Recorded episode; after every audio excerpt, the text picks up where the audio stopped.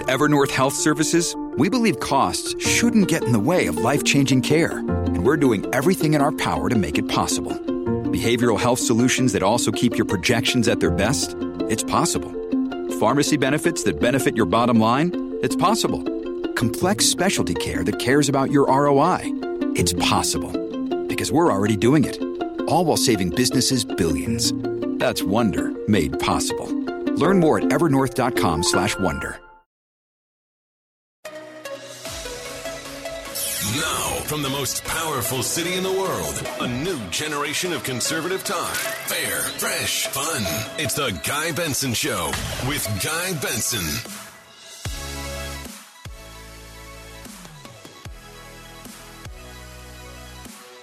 It's Wednesday, October 19th, 2022. Welcome to the Guy Benson Show.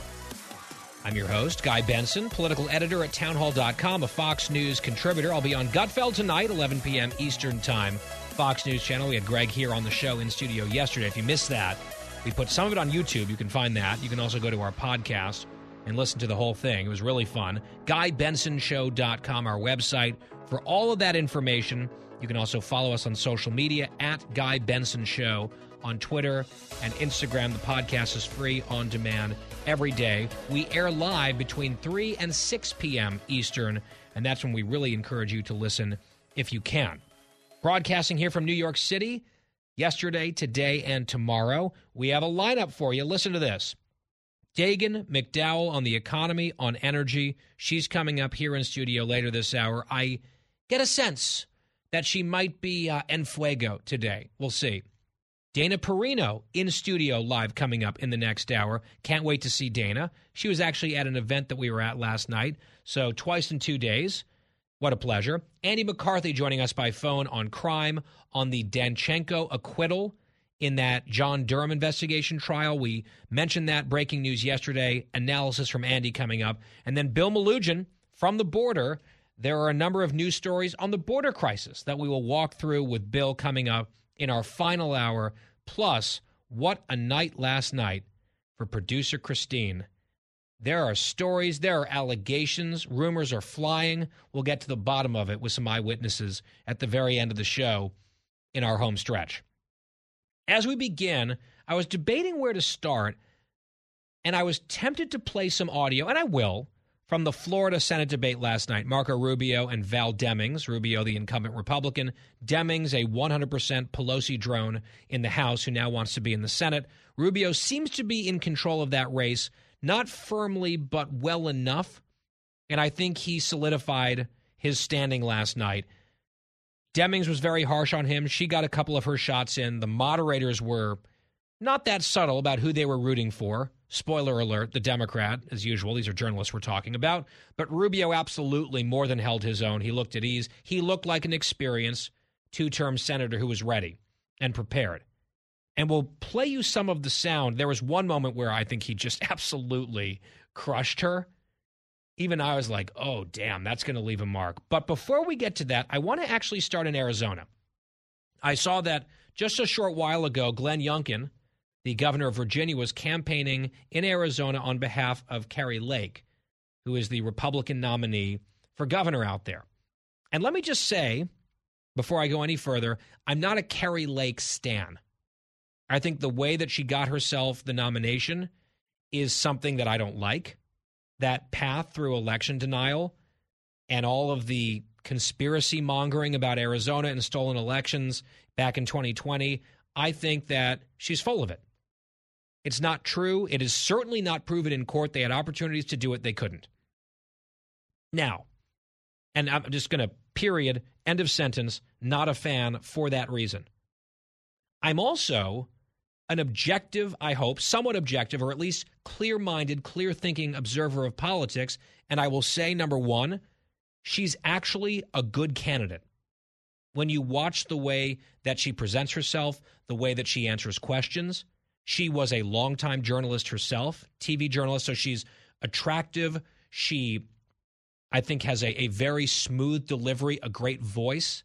She has thought through some of these issues and responses inside and out, and she has a way of dressing down the press that is often quite effective. when she is challenged by media members with BS or leading questions or pointed questions that are tendentious or ideological, she lets them have it not in a dumb way, but a pretty smart, prepared way. I've seen this on a number of issues, including the way that she deflects away from the election denial, where she goes through, I saw the clip recently, and points out all the election denial done by Democrats and leftists through the years when Republicans win. And it is a long list. Two wrongs don't make a right doesn't make me say what she's done is acceptable or defensible in my mind, but the lady makes a point. Freaking out about Kari Lake and her election denial, but crickets from these same people on Stacey Abrams, Hillary Clinton. I had actually forgotten some of the crazy stuff Hillary had said. And Kari Lake like has a binder of this. She's like, "All right, bring me the file," and she just starts reading back to these journalists. Any questions about this, guys?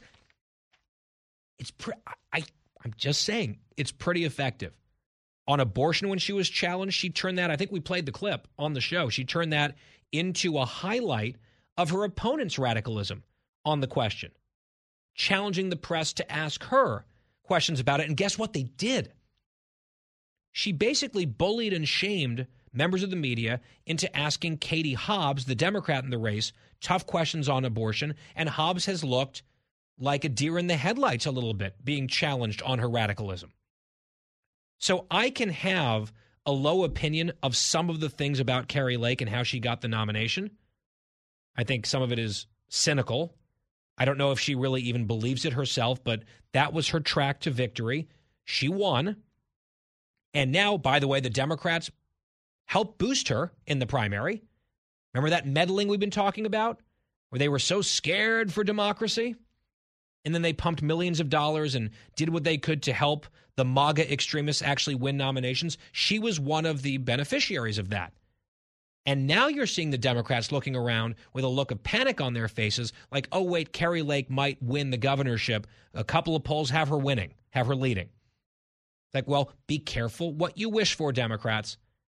You thought she'd be the easier one to beat. Maybe, maybe not, but turns out she's a pretty good candidate in a lot of ways, with my you know, strongly held objections already noted. And she seems to be a much better candidate in terms of talent, warmth, ability to connect with people than Katie Hobbs, the Democrat, who is running scared in this race. I wasn't planning on doing a big Arizona monologue to open, but this news just broke a couple hours ago. It's a story from one of the newspapers down in Arizona.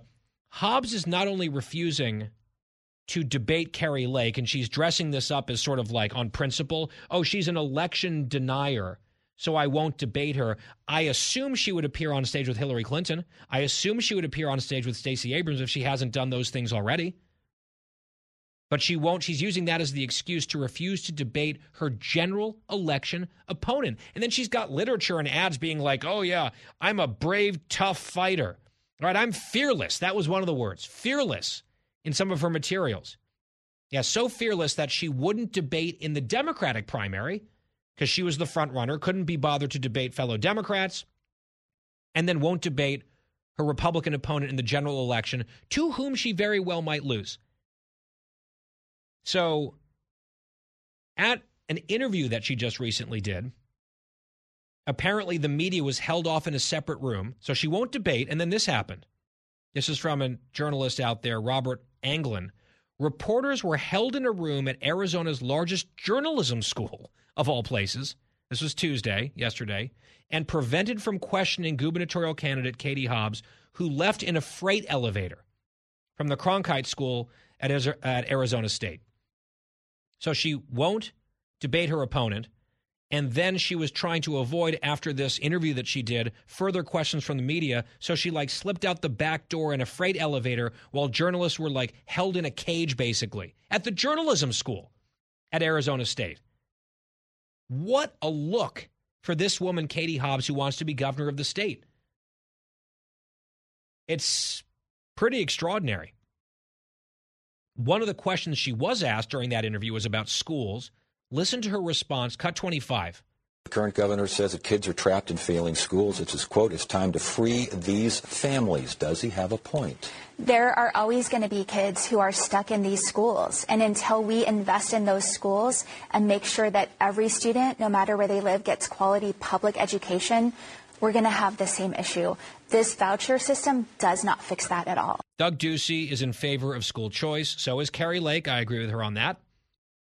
He's championing, Ducey is, school choice in that state. And of course, Katie Hobbs is against it, dead set against it for the teachers' unions for trapping kids in failing schools and not giving parents an opportunity to send their kids elsewhere the way that her parents did. Katie Hobbs went to private school because she was rich enough to do it.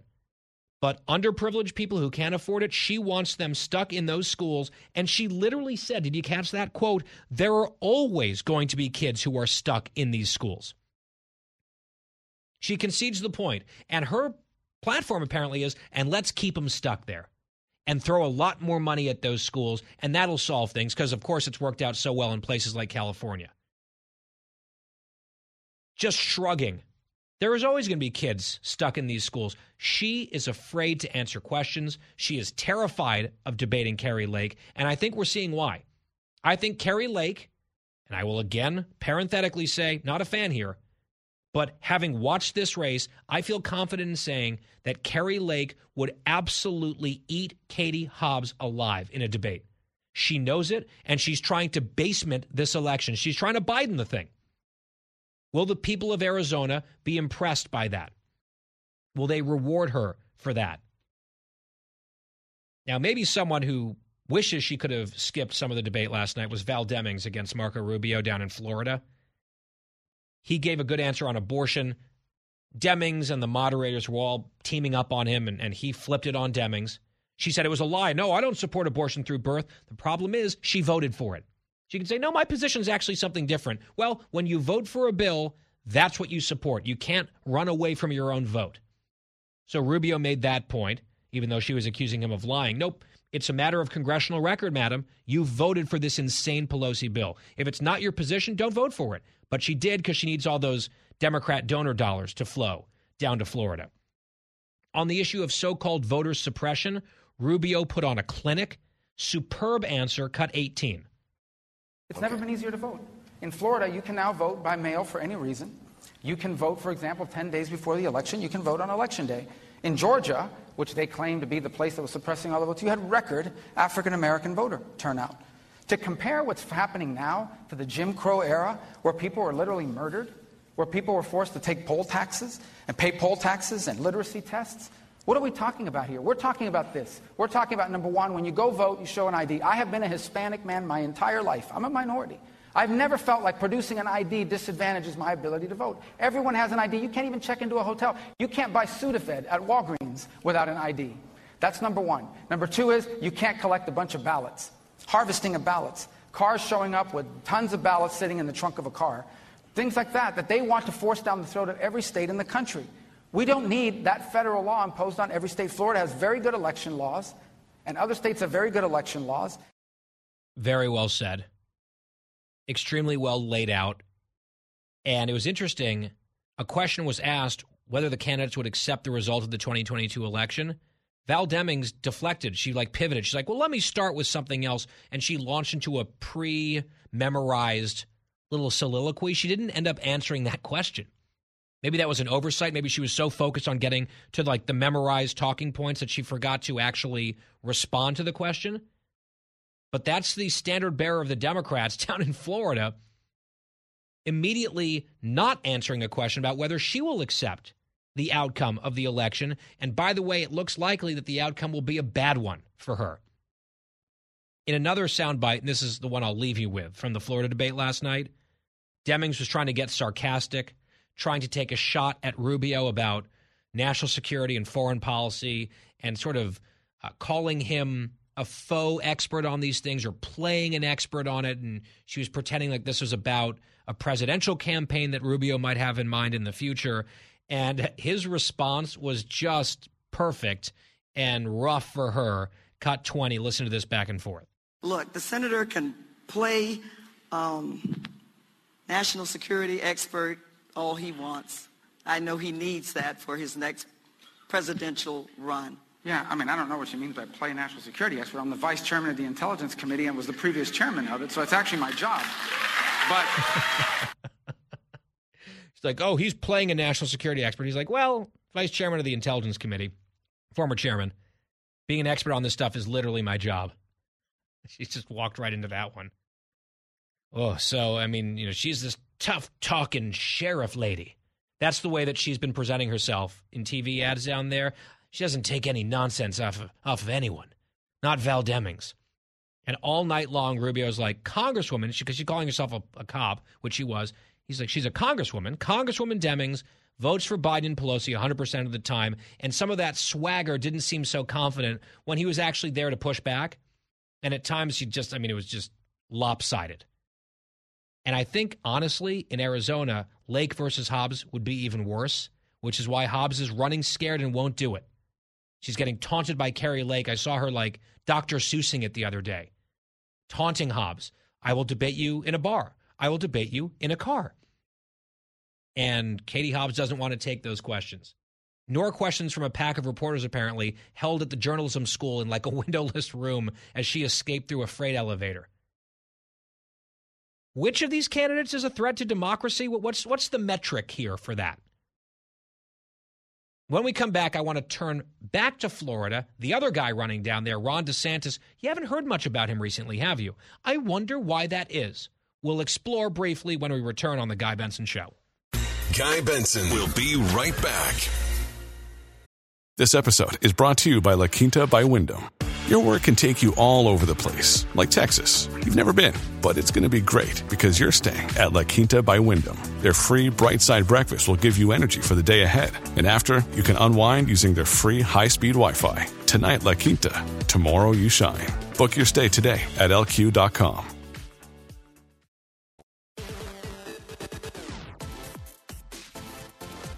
Today, I'm happy to report that starting at 11 a.m., the causeway will be reopened for the citizens of Lee County.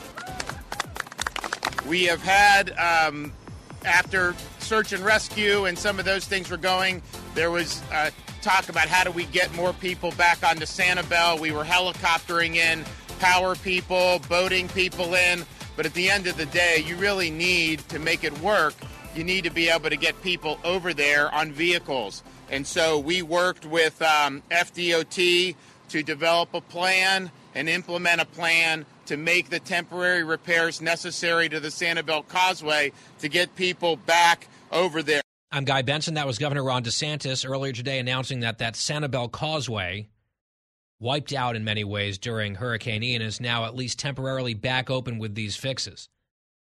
A week ahead of schedule.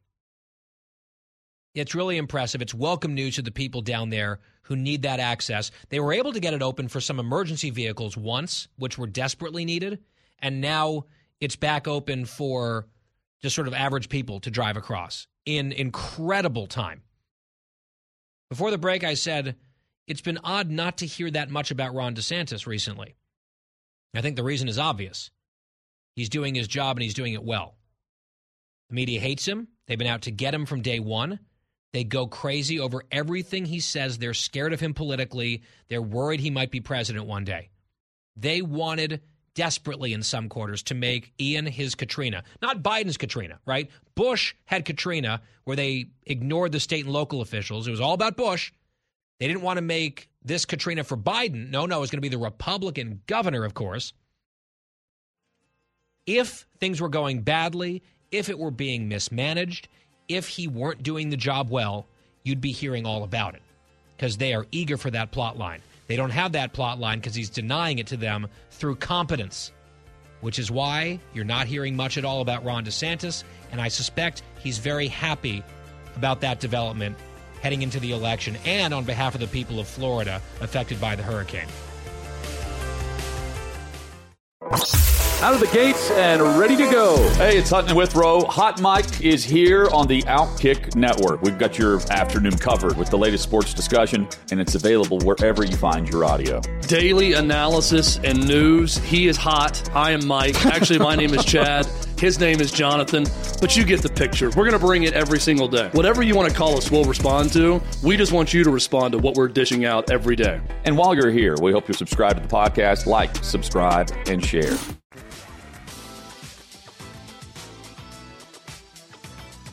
Talking about the issues you care about. Guy Benson.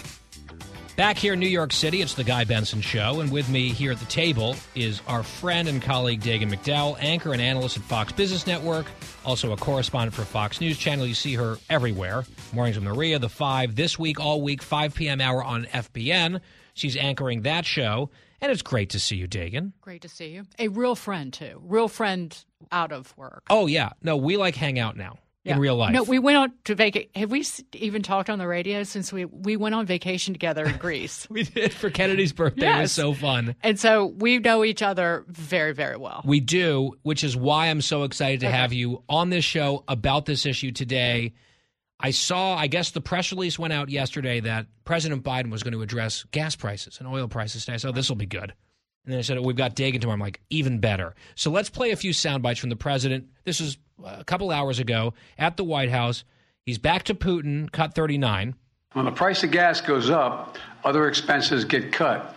That's why I have been doing everything in my power to reduce gas prices since Putin's invasion of Ukraine caused these price hikes, these prices to spike and rattle international oil markets.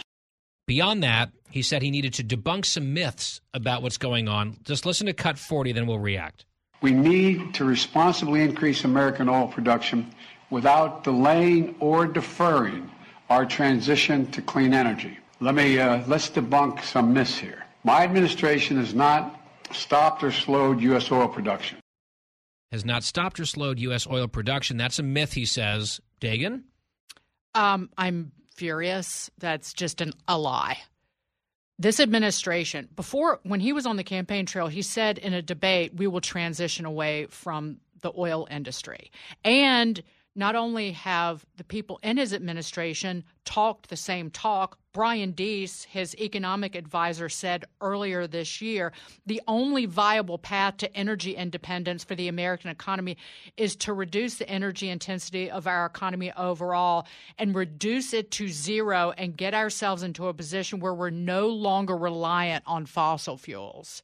They have made this promise. They've not only talked it, they've walked it this administration. Federal oil leases slowed to the lowest level so far under this administration in than any other administration since World War II.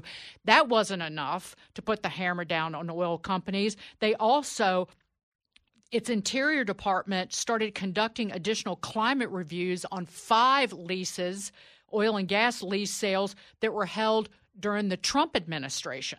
So they went and froze those that happened even before Joe Biden took office. They have made clear to the oil industry we're at war with you. Yeah, we're gonna put you out we of don't business. want- here, I, I just want to read you this quote. Because anytime that Ro Khanna, Congressman, granted he doesn't work in the uh, Biden administration, this is what he said to the CEO of Chevron, Mike Wirth, an American oil company, last year. Are you embarrassed as an American company that your production, meaning oil, is going up while your European counterparts are going down? And Mike Wirth said, We're raising production to meet global demand. And he said, Are you going to sit here and promise that you're going to lower your production? So, hmm. w- so what does that mean? They want us what to be eh, Putin's puppet. They want us to be flat on our uh, our backs, or rather, like bending on on bended knee in front of Saudi Arabia. They have done nothing to support our energy sector, and and, and now they're castigating these energy companies, saying you need to stop um, buying back stock and paying dividends. Not yeah, why a produce. war is raging. You need to produce right now a lot of stuff. Stop being greedy. Also, we hate you. We're going to put you out of business. Don't produce. Actually, now you must produce, and then we're going to kill your Oh. industry.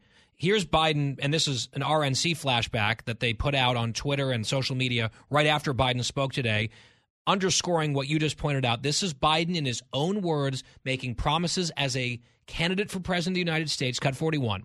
No more drilling on federal lands. No more drilling, including offshore. No ability for the oil industry to continue to drill. Period. That's what he said. And now he's trying to be like, oh no, we're not, we're not hostile to production. We, it's the oil industry, and, and we have not done one single thing against this, and it's just obviously untrue. I'm going to quote our mutual friend Katie Pavlich: "The pain is the point. That's why you, they wanted energy prices to go up to record highs, which they did. Gasoline was north, at national average was north of five dollars a gallon. That's why, because it, that's the only way that you can make these green energy alternatives, particularly electric vehicles, uh, financially viable is by making fossil fuels extremely expensive because these electric vehicles are expensive. Charging an electric vehicle is expensive. That's how you force people to buy electric vehicles. Here's what they've also done just recently to the energy sector in the Inflation Reduction Act, and it pains me to use the phrase that they concocted, which is just horse manure. But they included it was a new corporate minimum tax but then an additional $12 billion tax on crude oil and petroleum products, and a new natural gas tax. Natural gas, by the way, is a green form of energy. And how are you going to power all of these electric vehicles unless you have the natural gas to run the power plants? Because they got they got rid of coal, and nuclear has been shut down here, there, and everywhere. The, I, I don't. I this is their problem. This was a problem of their making. And th- there's more to come. Diesel, there's going to be skyrocketing energy prices eh, for winter heating in the Northeast. Diesel inventories right now in mid October are the lowest for mid October than when, than when Harry Truman was president. So it's been, it's about 70 years ago. Yeah, decades. Uh, and early, speaking of decades, 50s. the band aid that he's trying to slap up until November 9th, basically, is this the strategic reserve of petroleum, which is meant for natural disasters and war. He's been drawing it down at a crazy clip to try to just sort of hold down the pain at the pump just a little bit for obviously political reasons. And you can call that reckless. It's at its lowest level now in about 40 years, the strategic reserve. The other thing that I think is really important to point out is when Trump was president, the Republicans and the Trump administration, mm-hmm. they were trying to refill the strategic reserve back when oil was $23 a, a, a barrel.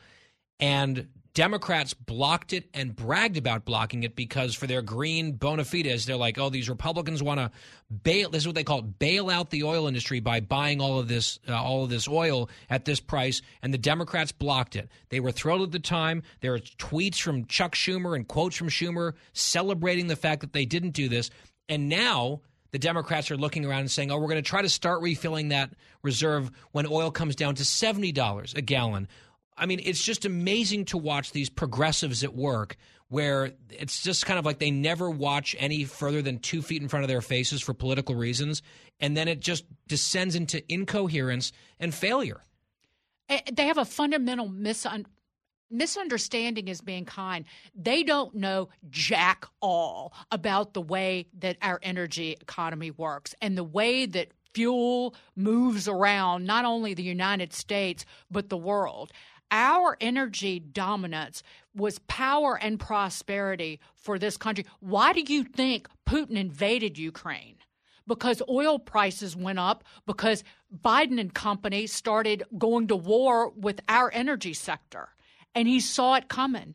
I said it the day that he was inaugurated. I said, You were reducing our power and prosperity, and tyrants that rely on oil riches will go to war and they will they will have us under their fist. And that's exactly what's happened. It doesn't take somebody with a a petroleum engineer or the CEO of an oil company to understand the basic fundamentals. And I guarantee you he didn't take he wouldn't answer the question about this but something that's been floated is the administration there's some division within the administration they floated the idea of either limiting or banning our uh, distillate exports, our refined product exports. So we, the oil companies and the refiners, will not be allowed to export potentially uh, fuel, gasoline, diesel to other countries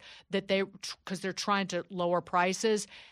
That will result in because again, that's not how it works. The Northeast has fuel imported from overseas because it's so there are not enough tankers essentially Jones Act tankers which have to be flagged and operated just just within the US there're not enough tankers to get enough fuel from the Gulf Coast to the Northeast if you cut off the imports that the Northeast gets of fuel from other places. So we're looking at if they do that he didn't talk about it today he wouldn't answer our question. If they do that you will have shortages of fuel in the Northeast and the West. It will be a disaster. But d- don't underestimate them. If there's a disaster that they can um, that they can unleash with a bad policy decision, the, it it'll happen. Especially if they feel like there might be some fleeting, transitory, like uh, ephemeral political advantage for like two seconds. They might just desperately lurch over in that direction, even if it ends up being. Oh, and I love I love him going after small business owners when when he talks about when he castigates and tries to embarrass uh, service station owners, gas station owners, Mm-hmm. they're the lo- vast majority are owned by independent operators. They're not owned like a small, small sliver. Yes, it's mom and pop, and like they're all getting together in some Right. conspiracy to raise prices. It's just it's just illiterate, is what this is. Dagen McDowell, relatedly, because we hear constant deflections, blame shift, all the things that are hurting Americans. It's not it's our it's not our fault. It's Putin. It's the greed of oil companies. It's these myths from these Republicans. Don't believe anything that they're telling you. Big meat. Right, all, all, all the things I do. like big meat, big oil, big meat, big pharma. That All- was last year, even. They also want to blame everything but big spending on inflation. And it's funny to see. I think this is the first time I've seen an elected Democrat who voted for the giant so called rescue plan, $2 trillion. First thing they did, come into office, the first thing they did was an insane spending bill on top of all the stuff that they had already done under the previous administration, a brand new, hugely wasteful rescue plan on COVID, supposedly, that was just a, you know, a Christmas tree of nonsense.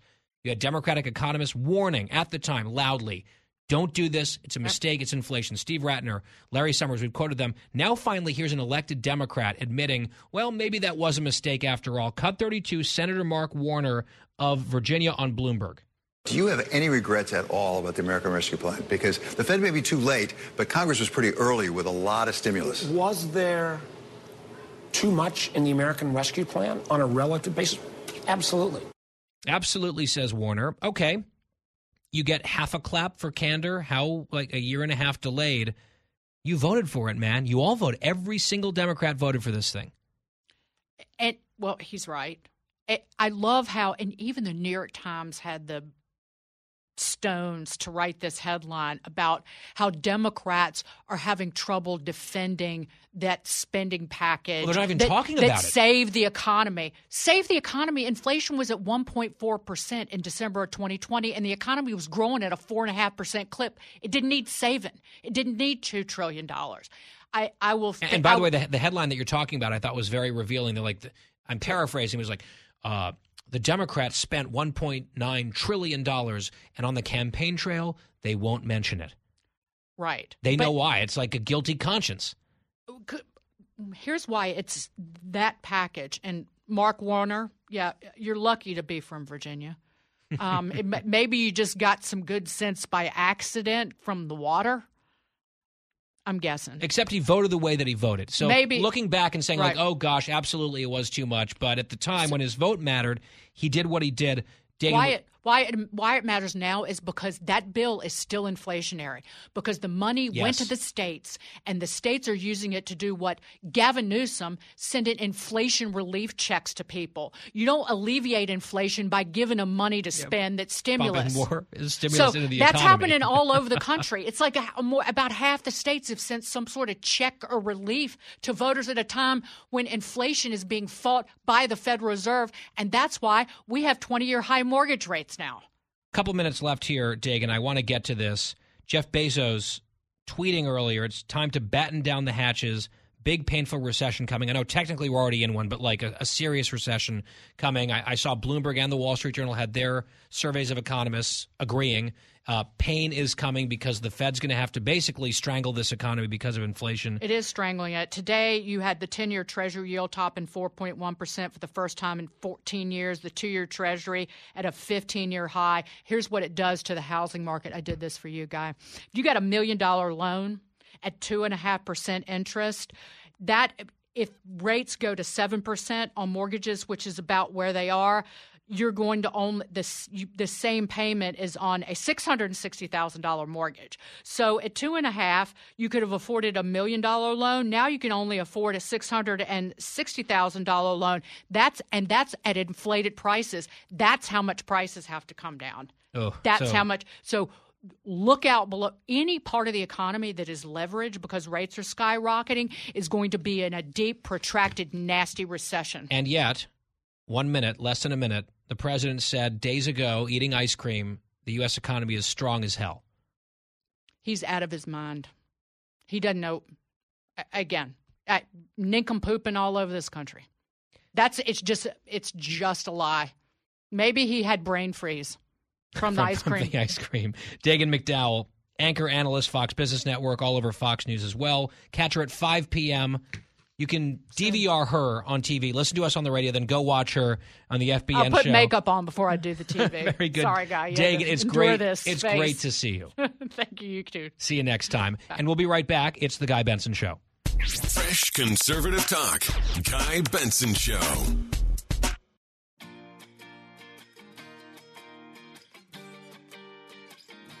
It is the Guy Benson Show. Coming up in the next hour, Dana Perino, Andy McCarthy, Bill Melugin in our final hour. Looking at some polling just in the last two days and following some of these big Senate races. And one that has been on my radar, kind of a tough slog so far, but getting better. Out in Arizona, we talked about the governor's race to start today's show.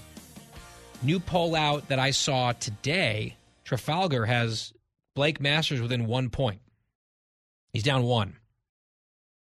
Now, is that an outlier? Do the other polls have it three or four? Yes.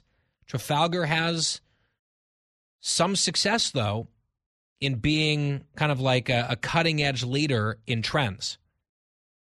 So I would not discount that poll. And even if it's a, a one to three point race, that's margin of error. Comes down to turnout. Blake Masters is gaining on Mark Kelly. He did well in that debate. Kelly's a rubber stamp for Joe Biden all the time. That is a winnable race, I think, for the Republicans still. And then a new poll out of Pennsylvania.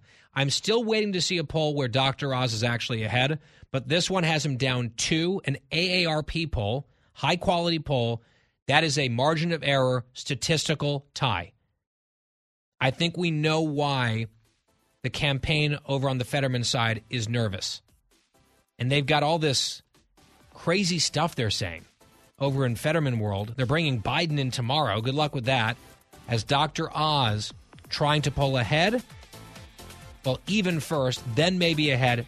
Winnable race in Pennsylvania, also in Arizona, on top of the other tight ones, Georgia, etc. Another hour coming up. Guy Benson Show. From the most powerful city in the world, unconventional talk from a fresh, unconventional conservative. Guy Benson Show.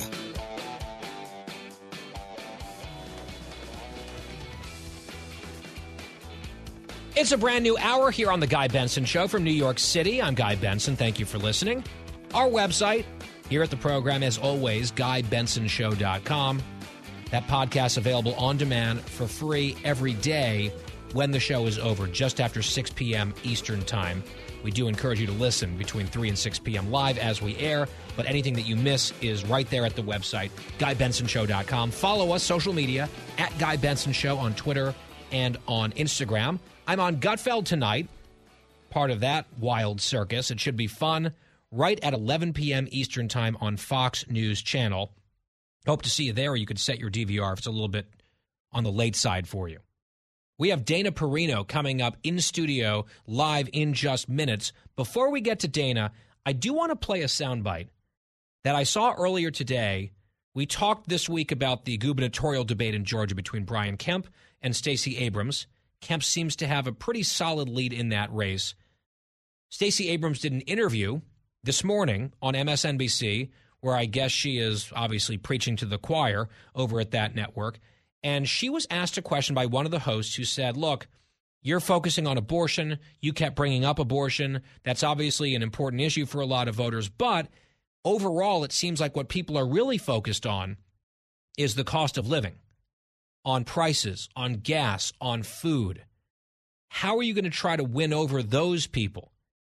And Stacey Abrams decided that she was going to try to fuse these two topics together inflation, the number one issue in America, and abortion, the obsession of Democrats like her who are talking about it incessantly. The result to me is one of the more ghastly things I've ever heard from an American political candidate. Here was Stacey Abrams earlier in Cut 23. Having children is why you're worried about your price for gas. It's why you're concerned about how much food costs. For women, this is not a reductive issue. You can't divorce being forced to carry an unwanted pregnancy from the economic realities of having a child. And so these are, it's, it's, important for us to have both and conversations.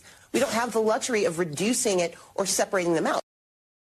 She is arguing that a way that families can reduce the pain of inflation is by aborting more of their children. That's the argument. Having children, she says, is why you're worried about your price for gas. See, if you were just childless, or maybe, you know, if Billy had never been born, you wouldn't have one more mouth to feed, and therefore the inflation problem wouldn't be quite so bad for you. So maybe, hey, second look at abortion.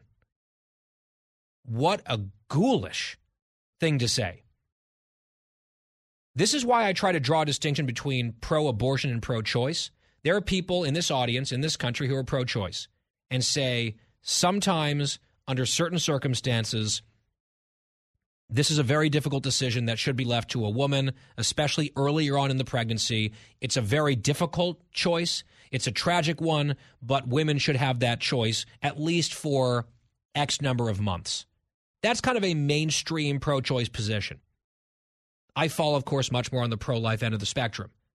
The pro abortion argument is hey, abortion can be a positive good. And you're going to ask me about the inflation that's racking the country? You're going to ask me about the economy that's really tough and could get a lot worse? Well, let me bring it back to abortion and shoehorn that into the topic by saying you can alleviate some of your economic stress by having fewer people. Like someone who's dead is less of an economic burden. It is cheaper to be dead than alive. That's true. To offer that as your answer, your solution, to say that you cannot delink the issues of abortion and inflation is crazy. That is an extremely creepy way to go about thinking about this, let alone saying it out loud. It's like Stacey Abrams and the Democrats' inflation solution is more abortion. Kind of seems like more abortion is their solution and their talking point on everything. They don't want to really talk about their own positions, their own stances on the issue, which are increasingly radical. But occasionally, they just let it slip. They can't avoid it or deflect or slip away from the questions anymore. This one wasn't even really a tough, hey, why do you support no limits on abortion question? This was, how are you going to convince people most concerned about inflation to vote for you? And she said, well, because abortion. People are concerned about inflation because they have children. And so if those kids didn't exist, if they were just gone, they could maybe weather the storm better. That, of course, number one, is not a solution to the problem. And number two, the way that that's being set up to me is just grotesque abortion as a cost savings measure.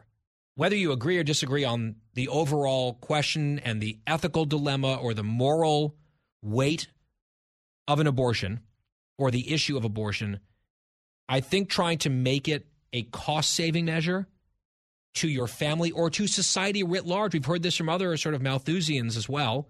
Too many people out there, too much burden on society. Others might be better off, and collectively, the family or the country and the world might be better off with fewer people alive. that just turns my stomach as a way to process either one of these issues. And she brings them together in this, I think, appalling talking point. And there is a very clear choice in the state of Georgia. That's one of the most religious states in the country, and that's the answer that she gave. I can't imagine that they focus grouped or poll tested that one. I don't think that's the way that they want to message really on either of those two issues, but leave it to Stacey to come up with that response the way that she did. I'm trying to figure out why she earned the reputation of being some great rising star political candidate. She lost in a blue wave year, then denied that election, has been lying about stuff ever since, and she keeps putting her foot in her mouth over and over again, calling that state the worst one to live in in the country, the photo op with all the masked kids while she's there smiling, barefaced. Maybe looking around at those kids forced to wear masks around and saying, well, wonder if these kids, a few of them might be better off not with us. Their families could save some money that way. What a twisted way to look at the world, honestly. Just wanted to flag that one for you. Didn't want to let that one just slide on past. Couldn't resist commenting. And this is not me impugning motives or projecting some sort of unfair interpretation onto her. These are her words. We played them for you. And with that, we will step aside. We will return with Dana Perino joining us in studio on the other side of this break. The Guy Benson Show. More next.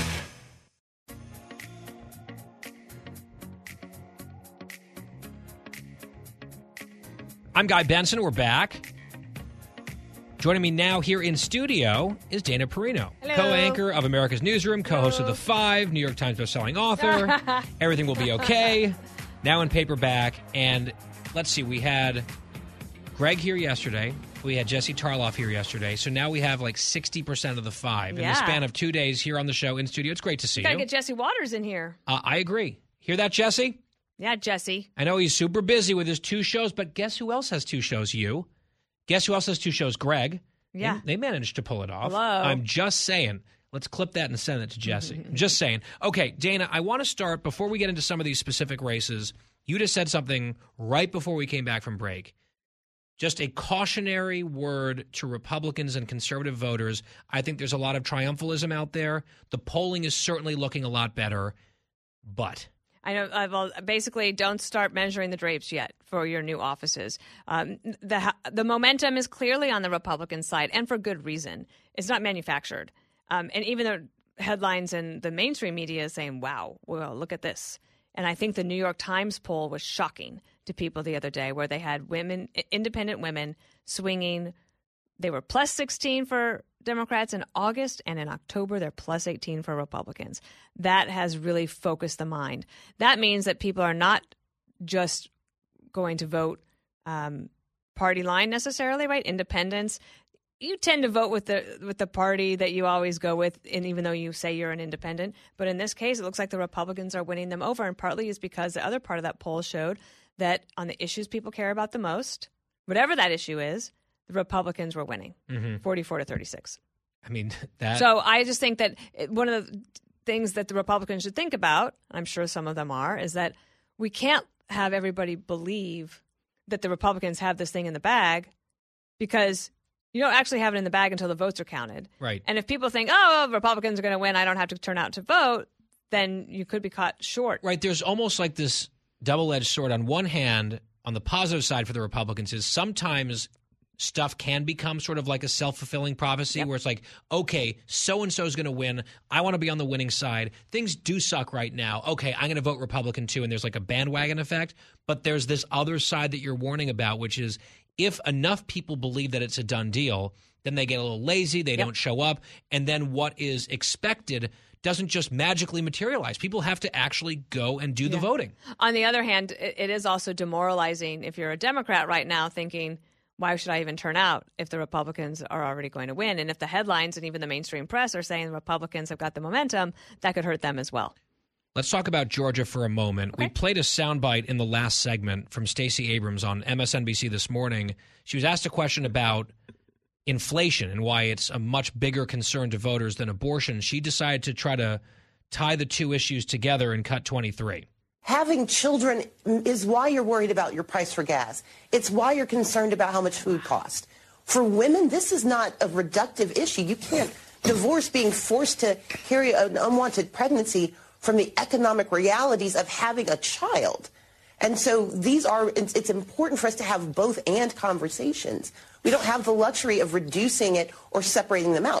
Dana, from this worldview, is there anything abortion can't solve?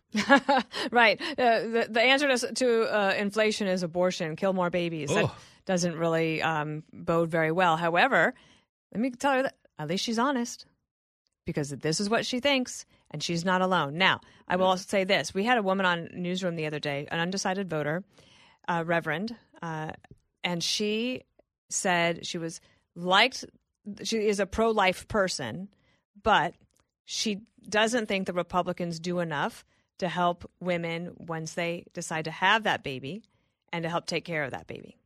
And that she was leaning on uh, towards voting for Raphael Warnock, the Democrat, because she thought that would be he would be more likely to help women like that. That's interesting. Yeah, I mean, and people have their own calculus for all of this stuff. I saw Erick Erickson, who's a radio host, he's based down in Georgia, pretty plugged in down there. He said what he's hearing from door knockers and then internal polling that he has access to in Georgia that the top lines are basically tied in that race.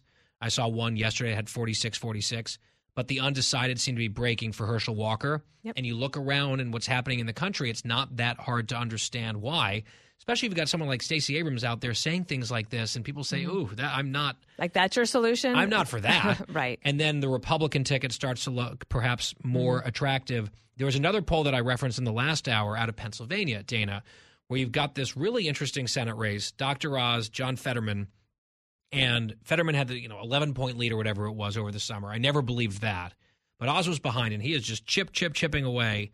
AARP poll out yesterday has it a two point race, virtual tie, and the write up said the undecideds in the pool skew Republican. Yep. So the question is, do those people come home, quote unquote? And if they do, and some of these independents start tipping, and there's enough ticket splitting, I mean, Oz can win this thing. I think. Yes, I, I've always thought that he could. If inflation and crime are your two big issues, and they should be, if you just like following what's going on in the not only in Philly but in across the state, like what people are going through, and and, and Oz is really focused in on the ravages of fentanyl uh, in the, that state, and he's been on the ground meeting with people who are either addicted or the parents of those who are addicted, trying to get their sons and daughters off the streets. I mean, I, I do think that he has been touched by the people that he's has met. He's pretty tireless. He's in putting in a lot of work. Yes, he, yes, he has. He has really. I think that he has earned it. He has worked for it, and he has earned it. There is, but there are still those polls that say that you know people just like Fetterman. They like him more than Dr. Oz. But sometimes you want to go with somebody who promises to actually fix the problems, not just likability. And Oz's likability has come up, and Mhm. Fetterman's has come down. Down, yeah. He still has a slight edge there. Did there. you see that Fetterman is running ads on MSNBC asking for donations? That's weird. That started today. That's weird. That's So. I don't know if they have. If I don't know what what, what that strategy is. Well, and speaking of strategy and press strategy, you know something about Mhm. this. To have the Fetterman campaign and the candidate's wife, that one reporter called the de facto candidate and then deleted the tweet because they were like, oh, we don't want to call her that. Oops. But you had this reporter at NBC, got the first in person, face to face interview with Fetterman. She disclosed to the audience that he seemed to be a little confused or, you know, disoriented during the small talk before they had mm-hmm. the closed captioning. I mean, they lowered the boom on this woman. Journalists were mad at her because they're Democrats. Democrats were mad at her because they're Democrats. The campaign decided to keep it alive. Fetterman's wife is like, she should apologize. I found that whole thing they threatened to sue the station. so weird. Yeah, they the, actually, and his campaign has been very clever and pretty funny. Actually, throughout the summer, I when when Fetterman could actually literally could not speak Mhm. to the media, they kept his campaign alive through some pretty funny memes, tweets and they went after Oz, and like they kept the buzz alive. yep. Yes, they kept the, they were very good. So this seemed like a big misstep to me. They should have just let it go because I don't think that Fetterman's health issues are really the thing that people are going to vote on. I do think it's the issues. It might weigh on it, it might tip you over towards Oz if you're kind of if you're really undecided. Mhm. But I do think that there are enough people who have been offended or say they're offended by attacks on Fetterman's health that it's worth continuing to focus on inflation, crime, fentanyl. And if they're like, if they want to make the campaign about their own candidate's health and, you know, act aggrieved that anyone's asking questions about it, I think that's a strange choice. When it was cute memes about crudité and New Jersey, you know, that's fine. But if the main issues are crushing inflation and crime, and you're still running this other kind of campaign and your candidate is quasi incapacitated, but not completely, and he's, I mean, it's, they are in a very different electoral environment right now than they were a few months ago, and it doesn't seem like they've fully adapted to it. One thing that's going to be very key for Oz is to try to get his numbers up in Philly, or at least to depress Fetterman's numbers in Philly. It matters a huge amount. He's spent a lot of time there. Yep. I don't know how that's going to turn out. Well, I did hear from a friend who knows Philly politics in particular that Mhm. he was hearing that the Fetterman people are very worried about their numbers in Philly proper. Well, that must be why they're running this ad on MSNBC. Yeah, please give us money so we can. Mhm. I mean, part of the thing is the the Oz campaign is pointing out that John Fetterman chased down an innocent ja- black jogger with a Right. shotgun, right? And then his, and his ex- excuses about it are pretty lame. His excuses about a lot of things are pretty lame. Uh, what's coming up tonight on the five? I mean, you're really close, half an hour away. Half hour away, we're going to talk about um, basically President Biden making very political decisions on uh, the Strategic Petroleum Reserve. This is Mhm. supposed to be our emergency oil reserve. It's not supposed to be for your emergency, you know, in Political case of emergency. emergency, pull this handle. It's not the SPR. That's not especially if it's not to go for your campaign. Um, and also, we'll talk a little bit about Stacey Abrams as well. What's the what, what's the fun thing that we have? Hold on, so hold please. The fun thing we have. Oh my gosh, it's pretty funny. Oh, how many young people in America are turning to pot? Okay, that might not sound fun, but we'll make it funny. Well, I have no comment on that, Dana. But we'll I have hate to watch. pot. I never tried it, but I also hate what it does to people. You hate it, but you've never tried it. I mean, I hate what it does to people, Dana and I also hate it when it gets when it, when your dog eats it and gets high. We'll be right back.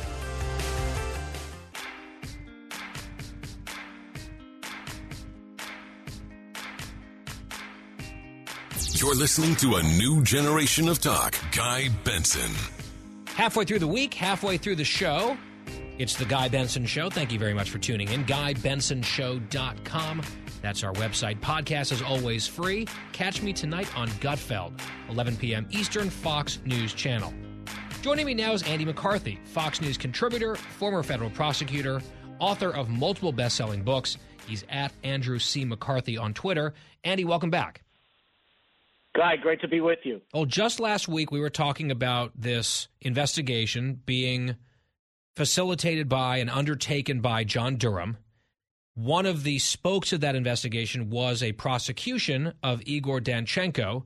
And yesterday, while we were on the air, the news broke that the jury came back in that trial. And just like the jury did in the Sussmann false statements case, it was a not guilty verdict across the board against Danchenko. Quickly, for those who might be lost in the weeds here, remind us who he was. I know we just talked about it. And then your analysis on the significance of another acquittal in this context. Yeah, Danchenko guy was the primary subsource, as he's been described, of the infamous Steele dossier, which is this compilation of uh, anti-Trump information, mainly uh, rumor and innuendo tying Trump to Russia and the and the Kremlin, uh, which was really commissioned by the Clinton campaign in 2016. Danchenko was the main guy that uh, Steele was relying on for information.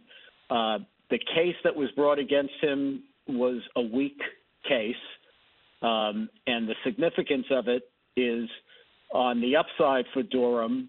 Uh, he did use the case effectively as a vehicle for getting a lot of information out into the public domain about FBI misconduct. I think the downside is that this acquittal, in conjunction with the last acquittal, when in the other case he brought against a Democratic lawyer named Michael Sussmann a few months ago, those two things together will be used as ammunition uh, by critics of the investigation to say that his final report, which he gets to write as a special counsel, uh, ought to be dismissed because the acquittals show that when he makes allegations, he can't back them up. And on that exact point, I saw a round of virtual high fiving yesterday from people on the left saying, see, this is all a big story. This is a fairy tale on the right. They've been counting on Durham to secure not just indictments, but convictions and all this sort of thing. And now Durham is 0 for 2. So there was really nothing to this. And I saw one MSNBC contributor specifically say Durham has allowed himself to become effectively a hatchet man for Trump, and his entire life's work and reputation is now gone because he's been carrying water for this conspiracy theory. I think that is grotesquely unfair. This is someone who is extremely well respected, was highly regarded and recommended by the state's two Democratic senators. He's from Connecticut. They spoke very highly of him. To say that he has been following the evidence and because he's seeding certain information out into the public, suddenly he's what had a huge transformation and he's a partisan hack in the tank for Trump. I think that that is really, really unjust way to frame this. And yet, they are clearly telegraphing that the acquittals in their mind are a victory politically. And the last piece of the puzzle is trashing Durham's reputation when that report comes out. Does that sound about right to you? Yeah, that it, it does, and it's it's a very peculiar way to come at it, given uh, the fact that they, you know, when when Mueller uh, dumped a two-volume report with 400 pages of information that he accumulated in his investigation, but no charges against Trump. I don't remember Democrats uh, saying that what Mueller did was utterly unimportant. In fact, uh, you know, there were lengthy hearings in the House about whether um, he ought to be uh, uh, impeached over the uh, the volume that was about obstruction of justice. Um, so, you know, I, I just think you know, the sad fact here, Guy, is we we seem to have maybe this goes back to the Clinton years, but we seem to think that our standard now for uh, whether there's been abuse of government power or problems with government officials is whether you can successfully indict them or not, which is really not what the standard is supposed to be. And there's a lot of things that are in the nature of abuse of political power that simply are not prosecutable as crimes. That doesn't mean that there hasn't been profound abuse of political and, and governmental power. Well, then the question becomes if there was serious abuse of power, which it seems to me there was in this case, whether it was criminal or not, unclear. Obviously, some D.C. liberal juries have decided no, in these two cases, crimes were not committed. And part of it is because you'd have to believe within this scheme of the prosecution that the FBI was just this you know, doe in the woods been duped by these nefarious actors as opposed to at least on some level in on the corruption or in on this whole scheme i think that that is a point you've made repeatedly. And i think the average listener might listen to this and take in this conversation and start to process what you're saying and ask themselves if something as bad as a dreamed up narrative about a collusion with a hostile foreign government to win a presidential election, if that can just be created effectively out of whole cloth and then used and lorded over a president and a presidency for years to try to discredit and distract that administration, and then it all comes to light that there was no basis for that whole strain of narrative that was dominant in our media for years, and then no one really gets held accountable, I think you might see a lot of people feel like the system – is broken and maybe not worth defending anymore. It just seems very damaging to faith in our institutions, which is ironic given all the caterwauling we've heard from the other side about institutions and the faith therein in recent years. Yeah, I, I think that's right. And, you know, Guy, if you ask Christopher Wray, the director of the FBI, about that uh, and put it to him just the way that you, just put it to me, I think what he would tell you is that nobody who was in a decision making uh, position of authority in connection with the Russiagate investigation is still in his job. Now, that doesn't feel like it's accountability to people. I, I, I certainly get that. It's not like being convicted in a trial. Um, but the FBI and the Justice Department have certainly taken the position that they had some really bad actors, as attested not only by what Durham has uncovered, but by voluminous investigations that were done by the Justice Department uh, Inspector General. Right, Horowitz. And people have been fired and moved out of their positions. Yeah, Strzok is gone. Others are gone. You also see it, you know, Andrew McCabe, for example, lying multiple times under penalty of perjury, and he gets to sort of move on from his career and was able to fight and get his pension back and all this sort of thing. It, it just kind of feels like with indictments flying and sentences being handed down for Trump cronies, it, it just doesn't always, at least, feel or appear like the justice system is politically blind and applied evenly to both sides of the political aisle. That is at least a perception that I think is widely held on the right these days, and I think there's something to it. And I don't know what the solution is.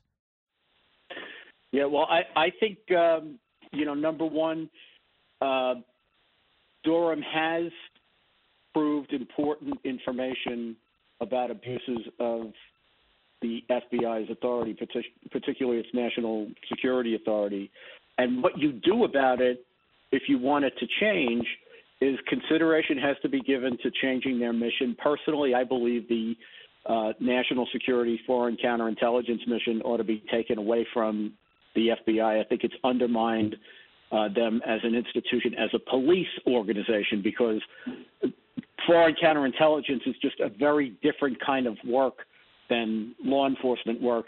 And the, the combination of the two in the last uh, you know two to three decades has not been good for the FBI. And then the other thing I think has to happen, Guy, is there has to be searching congressional inquiry into the performance of the FBI, and you have to address this in the only language they understand, which is you slash their budget if they misbehave and you remove bad actors. If you don't do that, then you're just going to have the same thing happen again and yeah, again. Yeah, it seems to me that perhaps the recipe here would be a Republican majority in the House, at least the House, where they can control something like the Oversight Committee, for instance, and conduct hearings into these types of things, and then a probing and detailed summary report by John Durham as a roadmap for those investigations. That combination might bear fruit in terms of just shining a light where it needs to be shined, and whether that feels like accountability, I guess we'll have to wait and see. Andy, in the meantime, I want to play for you a soundbite. This is a new ad running in Texas. Greg Abbott hitting Beto O'Rourke, his opponent in the governor's race, on the issue of crime, which is an area where Republicans have really been on offense against the Democrats. They're portraying the Democratic Party as overall indulgent of crime, soft on criminals. And here's a, a tough, tough TV commercial from Team Abbott in Cut 35. It's a parent's worst nightmare. My son Diego was murdered. The county released the gunman on bond. He violated it 37 times, then shot another person. Why did the county even let my son's murderer out of jail? Beto O'Rourke favors easy bail. Just release criminals back on the streets. That's the same policy that let my son's killer run free. If Beto O'Rourke is elected governor, there'll be more violence and more victims. Meanwhile, here on the East Coast, I'm doing the show from New York City some polling in the last few days showing the gubernatorial race between the incumbent Kathy Hochul and the Republican Lee Zeldin really tightening, whether you think it's eight or 10 points or four to six points. We've seen some data in both of those ranges. It is not shaping up to be the huge 20, 30 point blowout that a lot of people were expecting in a state this blue. And the data, the numbers suggest crime is a very big factor at play here, Andy. Just your read on this issue as it affects the elections nationally? And if you want to weigh in on the New York race specifically, feel free. Well, I think, Guy, that you know it's been a long time since crime was a major issue in political campaigns like it is uh, in in this round. Um, you know, we had a, a period of almost a generation, really, if you go from the 90s to the to you know 2015, 2016, where we had record low crime, and it kind of receded as an issue of importance. Now it's a, an issue. When crime is an issue, it's like the major thing, other than possibly inflation, that people um, most vote on. And there's a history in this country of uh, even uh, perceived blue states turning to Republicans in times of high crime. You know, in the years that you were talking about, not only was George Pataki a Republican for a very long time, the governor of New York, but they elected Rudy Giuliani uh, as mayor of New York City, which you know at the time was uh, rivaled San Francisco, probably as the the bluest city in the country. So you know President Reagan ran on crime. President Nixon ran on crime. There's a long history to it. I, I think we're a little bit rusty because it hasn't been an issue in a while, but it certainly is one here. And Zeldin could win. Um, it's not saying he will, but you know, New York City uh, is is much more left leaning than the rest of the state is, and depending on, on turnout, he could win. And I think more concerning for national Democrats, let's say Hochul is able to win and maintain the governorship, let's call it by eight or nine points. If she only wins by that margin in a state like this, in New York, you look at the half dozen or more, maybe six or seven congressional races that are considered to be close or toss ups. If she's only carrying the state statewide by, you know, single digits, that probably doesn't bode well for Democrats in very tough races in some of these congressional contests. Yeah, I, I think that's right, Guy. You know, just going back to the last elections that we had uh, here in New Jersey, uh, shockingly, uh, a Republican candidate uh, named Ciattarelli nearly knocked off the incumbent governor here. And that was so close. It was a couple of days before anyone really knew what the final result was. If you knew just that as a bellwether, you knew it would have been a good night for uh, Republicans. And at least right now, it seems to be teeing up that way. Very quickly, Andy, I saw you wrote a piece at National Review on the corner about California. You called it the California Exodus. Briefly summarize that in the time we have left, if you would. Yeah, this whole this idea that uh, you know they have a proposition uh, that uh, you know where basically uh, they're trying to squeeze uh, medical providers into uh, unionizing, and what they're basically saying is if you know if the proposition causes them to lose money, uh, such that they would go out of business, that the state could order them not to go out of business. So in California, they're now taking the position that they can tell private companies you can't go out of business even if you're losing a lot of money. So if you you wonder why uh, people are leaving California in droves, or if we get to 2024 and the question is, do you want the country to look like California or look like Florida? Uh, I think there's a tough case for California there. Yeah, it's just this Frankenstein monster as they try to build progressivism in a laboratory, and it looks like California. And a lot of voters there are saying, as they take a glance around left and right, nah, not so much. We're out of here. And amazingly, the person running that state, increasingly into the ground, wants a job promotion, it seems, and wants to be president of the United States. And perhaps your reference to 2024 will come to pass. We'll be watching, obviously. Andy McCarthy, our guest, Fox News contributor, longtime federal prosecutor. Andy, as always, we appreciate it. Thanks so much, Guy. The Guy Benson Show continues after this short break. Fresh conservative talk. Guy Benson Show.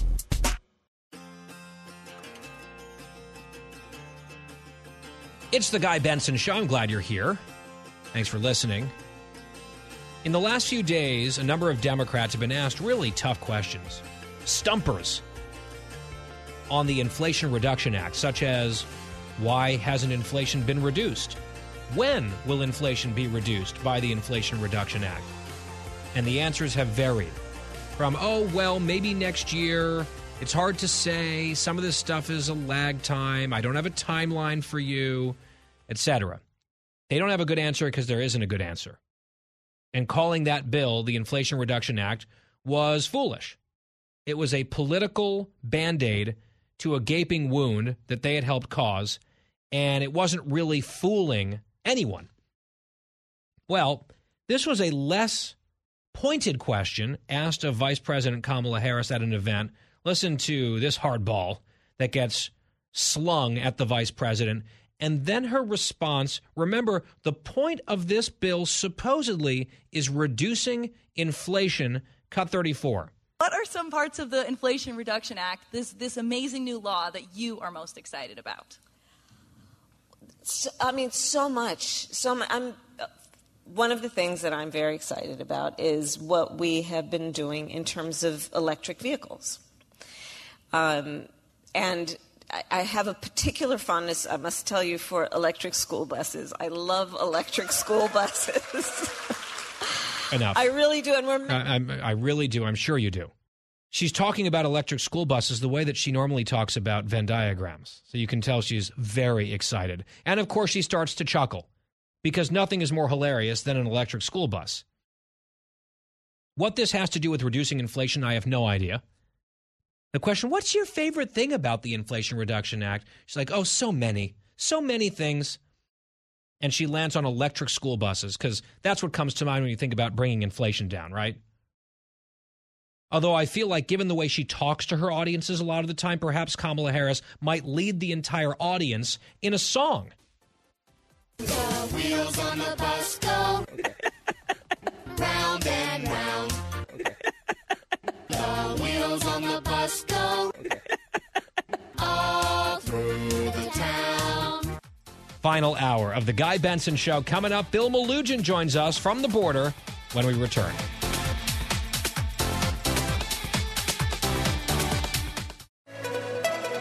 It's 5 o'clock in the most powerful city in the world, Washington, D.C. It's time for the Guy Benson Show Happy Hour, sponsored by the Finnish Long Drink. Finland's most popular alcoholic beverage has come to America. Visit thelongdrink.com. And now, here's your host, Guy Benson.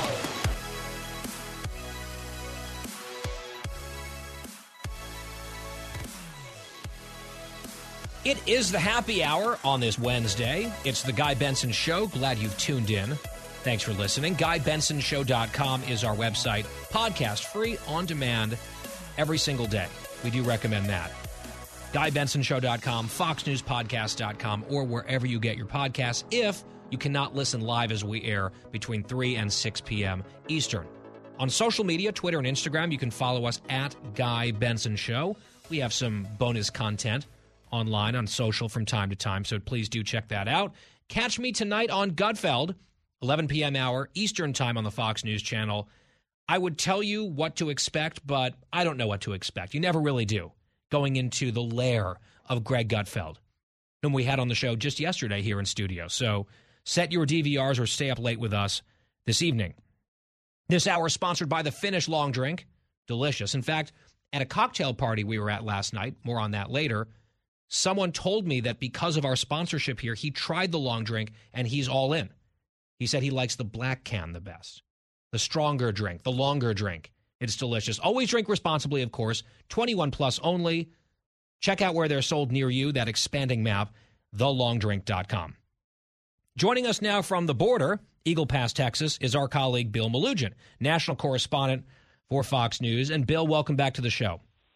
Hey, Guy. Always a pleasure to join you. I want to start with this story out of El Paso, Texas. This was reported by the New York Post. They had information that the city council there is alleging, at least members of it, that the mayor was under pressure from the Biden administration not to declare a state of emergency over the border. That has been now alleged multiple times, including in public, against the mayor and against that city's leadership. The mayor now pushing back, giving some interviews saying, well, yes, the administration did ask him not to declare a state of emergency, but he agreed with them on the merits that it wasn't necessary, and so he didn't. He didn't bow to pressure.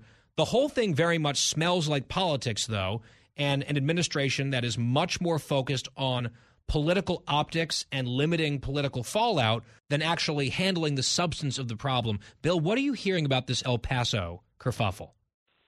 Well, the thing that jumps about jumps out to me about El Paso is the federal government is reimbursing them for everything that they're doing, and that's something that the mayor has pointed out. Is hey, we really appreciate all this help that we're getting from the federal government. So I don't know if most people know this, but El Paso, run by Democrats, has bused more than 11,000 migrants to New York City. Governor Abbott has only done about 3,300. So El Paso has done more than triple what Governor Abbott is doing but they've taken no criticism and they're being reimbursed for it while the state of Texas is paying for its own buses. So it kind of makes you wonder a little bit. Whoa, you know, hang on, Bill. Whoa, whoa, whoa, because I need to understand this.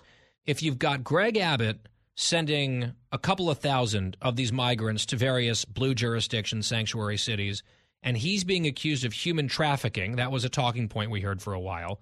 But the Democratic city of El Paso, Texas, is doing triple that number, and they're getting paid back by the people accusing Abbott of human trafficking. Is that not also human trafficking, or does that definition have no meaning in this context? One would wonder that, right? it, it's it's truly bizarre. And yeah, it was actually one of the El Paso City Council members, Claudia Rodriguez. She's the one who said that Mayor Oscar Leeser of El Paso told her in a private phone conversation that the White House has asked me not to declare a state of emergency. Apparently, several of the council members were pushing pushing him to do so uh, because they wanted to open it up to get more funding. I mean, I'm not going to lie, El Paso has absolutely been overrun in recent weeks. Uh, in recent days, they were getting more than 2,000 illegal crossings per day. That's more than what we were seeing here in Eagle Pass. It had gotten so bad that there were migrants camped out under highway overpasses. Border Patrol started doing street releases because all the NGOs and shelters were full. So if you go to El Paso, there were you know hundreds of Venezuelan migrants just sleeping out on the city streets, and that is why the city started busing these migrants to New York City. But exactly what you just said, what a difference in reaction, right? You know, El Paso does it and nobody says a word, and they get reimbursed by the federal government, aka you and I, the taxpayer. Governor Abbott does it, and he's accused of human trafficking, doing it for politics. It's the worst thing in the world, and he's done a minuscule number to New York City compared to what El Paso has done. So I, I understand that the mayor of El Paso is kind of pushing back against the narrative that the White House didn't ask him to do it, but you know, it, it, it almost makes you beg the question: Did he not do it because they were promised they're going to get all this federal reimbursement? Well, I mean, that's It makes you the that's the obvious Occam's razor response to this. It, twofold. Number one, Abbott and DeSantis and Ducey are getting criticized because they're Republicans, and the Democrats don't like Republicans, and journalists are mostly Democrats, so they also don't like Republicans. Point one. Point two, it would make sense to your suggestion right there that the reason that the El Paso leadership chose not to declare a state of emergency was because the administration effectively begged them not to, understanding that that would look problematic. The optics would be bad, the politics would be bad, and there was sort of a handshake done over a phone, which is you don't make our political lives harder by declaring officially an emergency, and we will get you federal taxpayer money to help you deal with this problem effectively an emergency without declaring it. You get what you want. We avoid the political headache. That at least seems, let's just say, highly plausible. Highly plausible. And did you see how much it's possibly costing? El Paso Matters, a local media outlet in El Paso, uh, reported that as recently as mid September, the city of El Paso was spending up to $300,000 every single day for migrant food, shelter, and travel. So that math adds up very quickly, and that is now FEMA, aka the U.S. taxpayers, footing the bill for that. Yep. And it's like they want to do everything except fix the problem. And they want to do it in such a way that as few people pay attention to their contributions and their responsibility as possible. I, that very much is what it looks like from the outside as someone who has been watching this pretty carefully here for the better part of two years. You mentioned New York City, Bill. Eric Adams put out this video where he's bragging about how welcoming New York has been to these migrants and how New York is doing it the right way and it's you know really good and uh, very compassionate and all of that. Here is what it sounds like. Cut 21. The history of this country has always been tied to welcoming those who are fleeing harm. And that is the spirit of this country. It must be done in an organized way. And I, I believe that we will always be responsible as, as New Yorkers to make sure whoever comes here, we're going to do our job, and that's what we have done.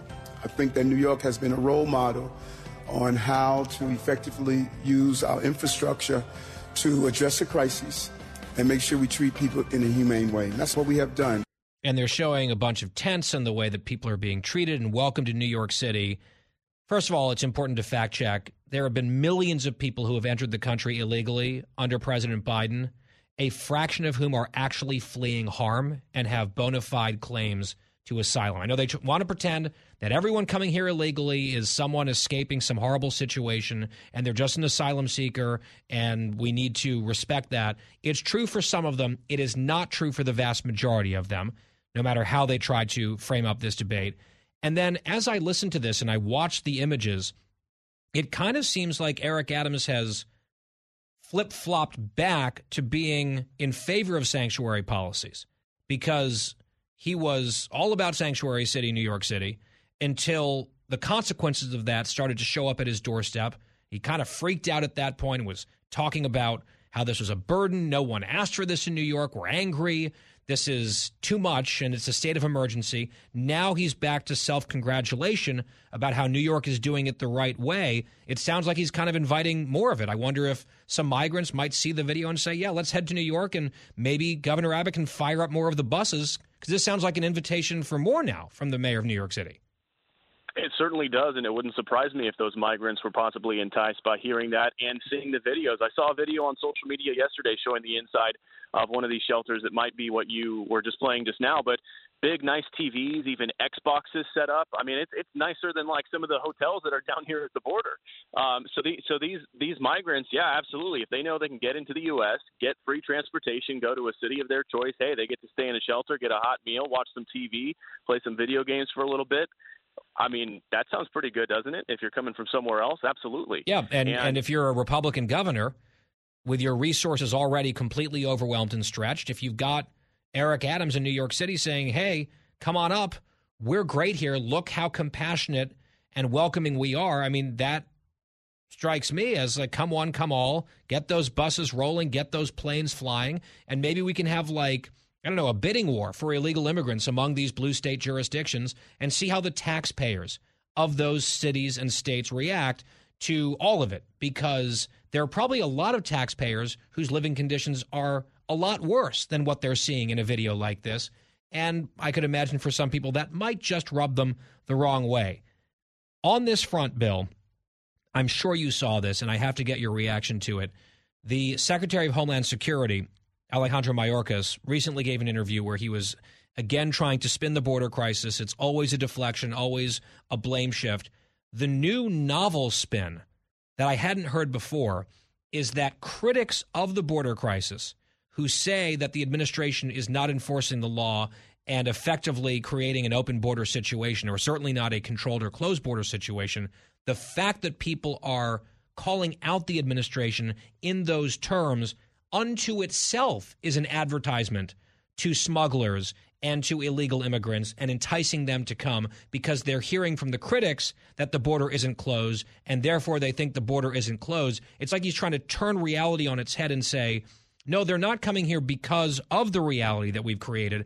They're coming because of the critics of the reality that we've created.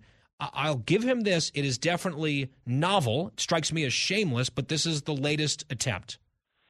It, it was a truly bizarre statement. Essentially, what he's saying is that people pointing out that the border is not secure is the problem. Not that not the fact that the border isn't secure, right?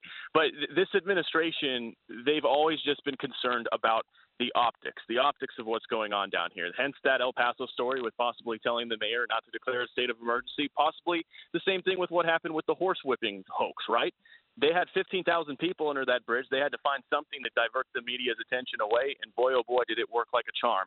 So this is just more of the same. I mean, he's going to point out the fact that whether it's reporters or critics saying that the border isn't secure, that's the problem, not the fact that the border isn't secure. And, and Guy, just this morning alone, we've seen more than 700 people cross illegally since the sun came up. But that's not the problem, right? It's the fact that we're doing live shots. Yeah, no, no, us yeah, talking about it right here, we're the problem, Bill. Noticing the reality and talking about it is the problem, not the reality and the policies undergirding that reality. I mean, it's just, it is a wild, wild gambit rhetorically that he's attempting. And I guess in one of their meetings, this is what they came up with. They were going to try going down this path. I think it is insulting to our collective intelligence. I don't think it will work. And maybe, last topic here, Bill, someone who might have slept through that meeting is the Border Patrol chief, Chris Magnus. I'm sure you noticed this Politico story about him a couple days ago. He's getting thrown under the bus by the White House saying that he's disengaged. He's not really focused on CBP operations. He's doing other stuff. He asks questions in meetings that are totally off sort of the deep end, down rabbit holes, and he's often falling asleep or nodding off during meetings. I am not here to say that he's doing a good job. You would know better about his reputation down there on, among frontline agents and, and all that sort of thing it does strike me as a political hit piece planted by the White House to try to scapegoat some guy who, of course, has some power, but ultimately he's trying to carry out policies that are being handed down way above his head. I am open to the argument that he's doing a bad job and he is not fit for the position. But also, I'm not sure any chief of Border Patrol could actually really get his or her arms around this problem so long as the Biden administration policies remain intact. Yeah, and you know what's weird about this is I think this might be one of the only circumstances I'm aware of where the Biden White House and former Trump border officials are in agreement here. My phone blew up when this article came out.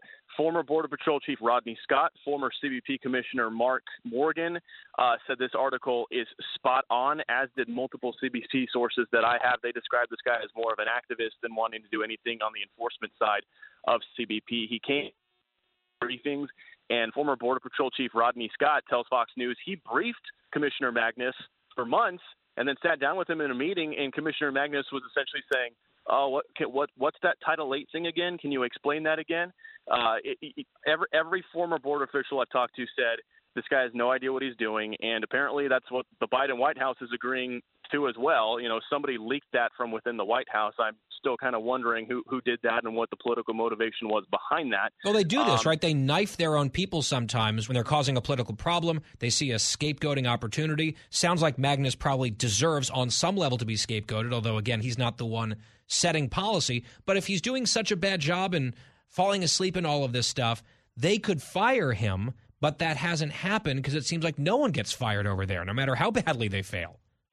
Exactly, and they're the ones who hired him. Right. This wasn't a Trump. This wasn't a Trump holdover. They're the ones who hired him. He was a former police chief in Tucson, I believe.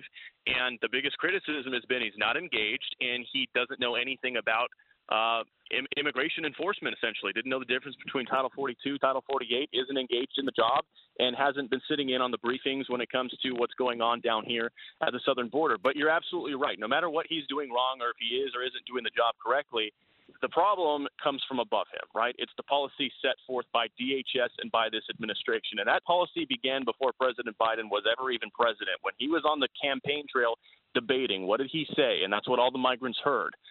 If I'm elected, we should surge the border. We should surge the border with as many people as possible. And that is exactly what has happened. Bill Melugin, national correspondent here at Fox News, joining us from Eagle Pass, Texas today. Bill, always enjoy it. Thank you very much for your time, as always.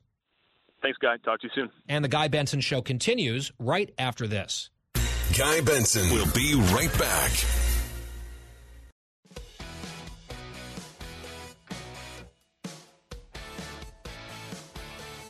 Happy hour vibes on the Guy Benson Show.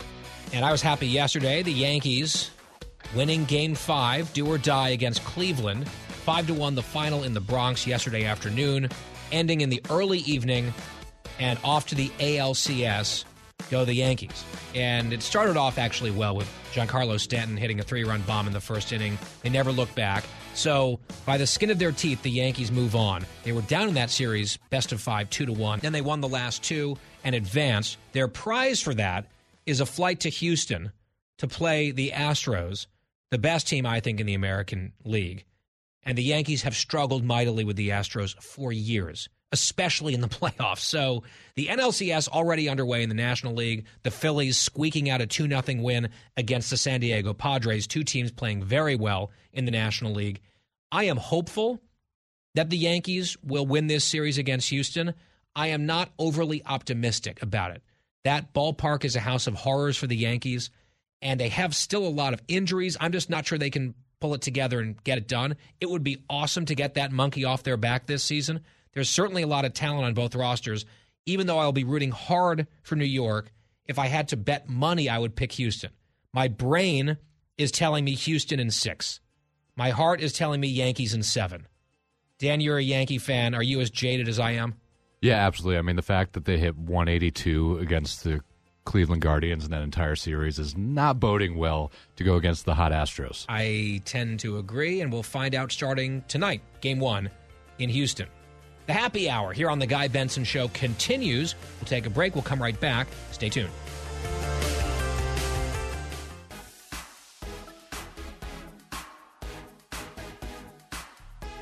Talking about the issues you care about. Guy Benson. It's the happy hour. It's the Guy Benson Show from New York City. Earlier today, here in studio, we welcome back our friend and colleague, Dana Perino, co host of America's Newsroom and The Five, both on Fox News Channel. Always great to catch up with Dana. Here's part of that chat. Joining me now here in studio is Dana Perino, co anchor of America's Newsroom, co host of The Five, New York Times bestselling author. Everything will be okay. Now in paperback. And let's see, we had Greg here yesterday. We had Jesse Tarlov here yesterday. So now we have like 60% of the five in Yeah. the span of two days here on the show in studio. It's great to see Gotta you. get Jesse Watters in here. uh, I agree. Hear that, Jesse? Yeah, Jesse. I know he's super busy with his two shows, but guess who else has two shows? You. Guess who else has two shows? Greg. Yeah. They, they managed to pull it off. Hello. I'm just saying. Let's clip that and send it to Jesse. Mm-hmm. I'm just saying. Okay, Dana, I want to start before we get into some of these specific races. You just said something right before we came back from break. Just a cautionary word to Republicans and conservative voters. I think there's a lot of triumphalism out there. The polling is certainly looking a lot better, but I know. Well, basically, don't start measuring the drapes yet for your new offices. Um, the the momentum is clearly on the Republican side, and for good reason. It's not manufactured. Um, and even the headlines in the mainstream media is saying, "Wow, well, look at this." And I think the New York Times poll was shocking to people the other day, where they had women, independent women, swinging.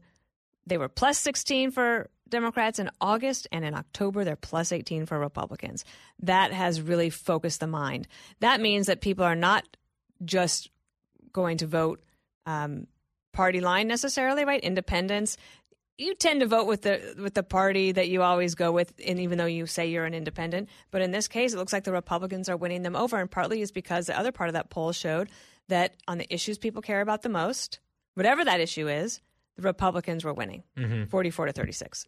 I mean, that. So I just think that one of the things that the Republicans should think about, I'm sure some of them are, is that we can't have everybody believe that the Republicans have this thing in the bag because you don't actually have it in the bag until the votes are counted. Right. And if people think, oh, Republicans are going to win, I don't have to turn out to vote, then you could be caught short. Right. There's almost like this double edged sword. On one hand, on the positive side for the Republicans, is sometimes stuff can become sort of like a self fulfilling prophecy where it's like, okay, so and so is going to win. I want to be on the winning side. Things do suck right now. Okay, I'm going to vote Republican too. And there's like a bandwagon effect. But there's this other side that you're warning about, which is if enough people believe that it's a done deal, then they get a little lazy, they don't show up, and then what is expected doesn't just magically materialize. People have to actually go and do the voting. On the other hand, it, it is also demoralizing if you're a Democrat right now thinking, why should I even turn out if the Republicans are already going to win? And if the headlines and even the mainstream press are saying the Republicans have got the momentum, that could hurt them as well. Let's talk about Georgia for a moment. We played a soundbite in the last segment from Stacey Abrams on MSNBC this morning. She was asked a question about inflation and why it's a much bigger concern to voters than abortion. She decided to try to tie the two issues together and cut 23. Having children is why you're worried about your price for gas. It's why you're concerned about how much food costs. For women, this is not a reductive issue. You can't divorce being forced to carry an unwanted pregnancy from the economic realities of having a child. And so these are, it's, important for us to have both and conversations. We don't have the luxury of reducing it or separating them out. Dana, from this worldview, is there anything abortion can't solve? right. Uh, the, the answer to, to uh, inflation is abortion, kill more babies. That doesn't really um, bode very well. However, let me tell her that at least she's honest because this is what she thinks and she's not alone. Now, I will also say this. We had a woman on Newsroom the other day, an undecided voter, uh, Reverend, uh, and she said she was liked, she is a pro life person, but she doesn't think the Republicans do enough to help women once they decide to have that baby and to help take care of that baby. And that she was leaning on towards voting for Raphael Warnock, the Democrat, because she thought that would be he would be more likely to help women like that. That's interesting. Yeah, I mean, and people have their own calculus for all of this stuff. I saw Erick Erickson, who's a radio host. He's based down in Georgia, pretty plugged in down there. He said what he's hearing from door knockers and then internal polling that he has access to in Georgia that the top lines are basically tied in that race. I saw one yesterday had 46 46, but the undecided seem to be breaking for Herschel Walker. And you look around and what's happening in the country, it's not that hard to understand why, especially if you've got someone like Stacey Abrams out there saying things like this and people say, mm-hmm. ooh, that, I'm not. Like that's your solution? I'm not for that. right. And then the Republican ticket starts to look perhaps more mm-hmm. attractive. There was another poll that I referenced in the last hour out of Pennsylvania, Dana, where you've got this really interesting Senate race. Dr. Oz, John Fetterman, and Fetterman had the you know 11 point lead or whatever it was over the summer. I never believed that, But Oz was behind, and he is just chip, chip, chipping away. AARP poll out yesterday has it a two point race, virtual tie. And the write up said the undecideds in the pool skew Republican. Yep. So the question is do those people come home, quote unquote? And if they do, and some of these independents start tipping and there's enough ticket splitting, I mean, Oz can win this thing, I think. Yes, I, I've always thought that he could. My full interview with Dana Perino available at GuyBensonShow.com. Also on our free podcast, the whole show in its entirety, every day on demand for free when the show is over. GuyBensonShow.com, FoxNewsPodcasts.com, or wherever you get your podcasts. Last night, there was an event here at Fox, a nice little cocktail party. I spoke. It was very fun. The team was here. Elements of the team went out after the party, apparently, and someone partied until the very end of the night. I'll let you guess who that was, and we'll ask this person all about it when we come back. For the full interview and more, go to GuyBensonShow.com.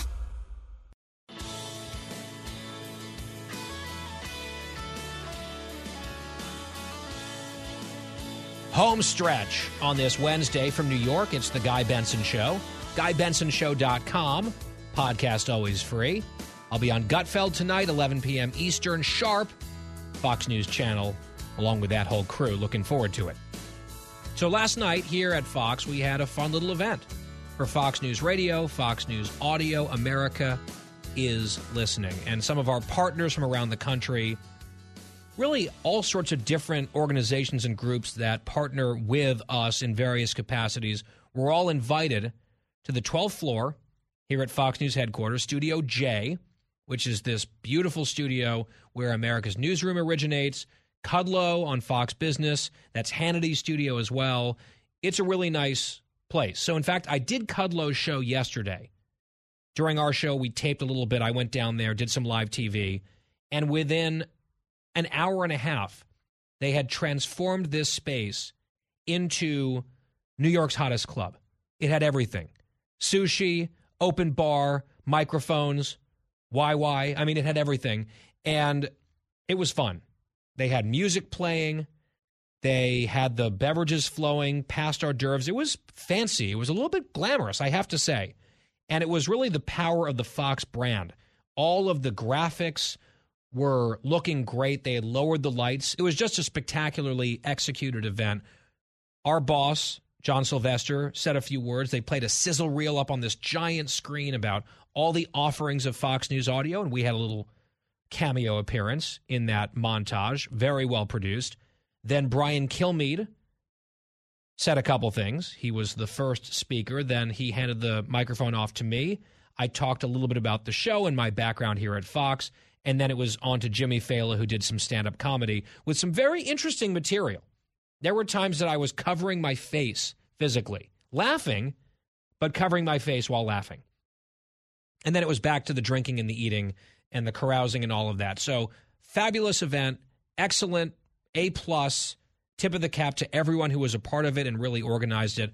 I think we put a very strong foot forward for the Fox News audio brand. Proud to be a part of it. Our whole team was there.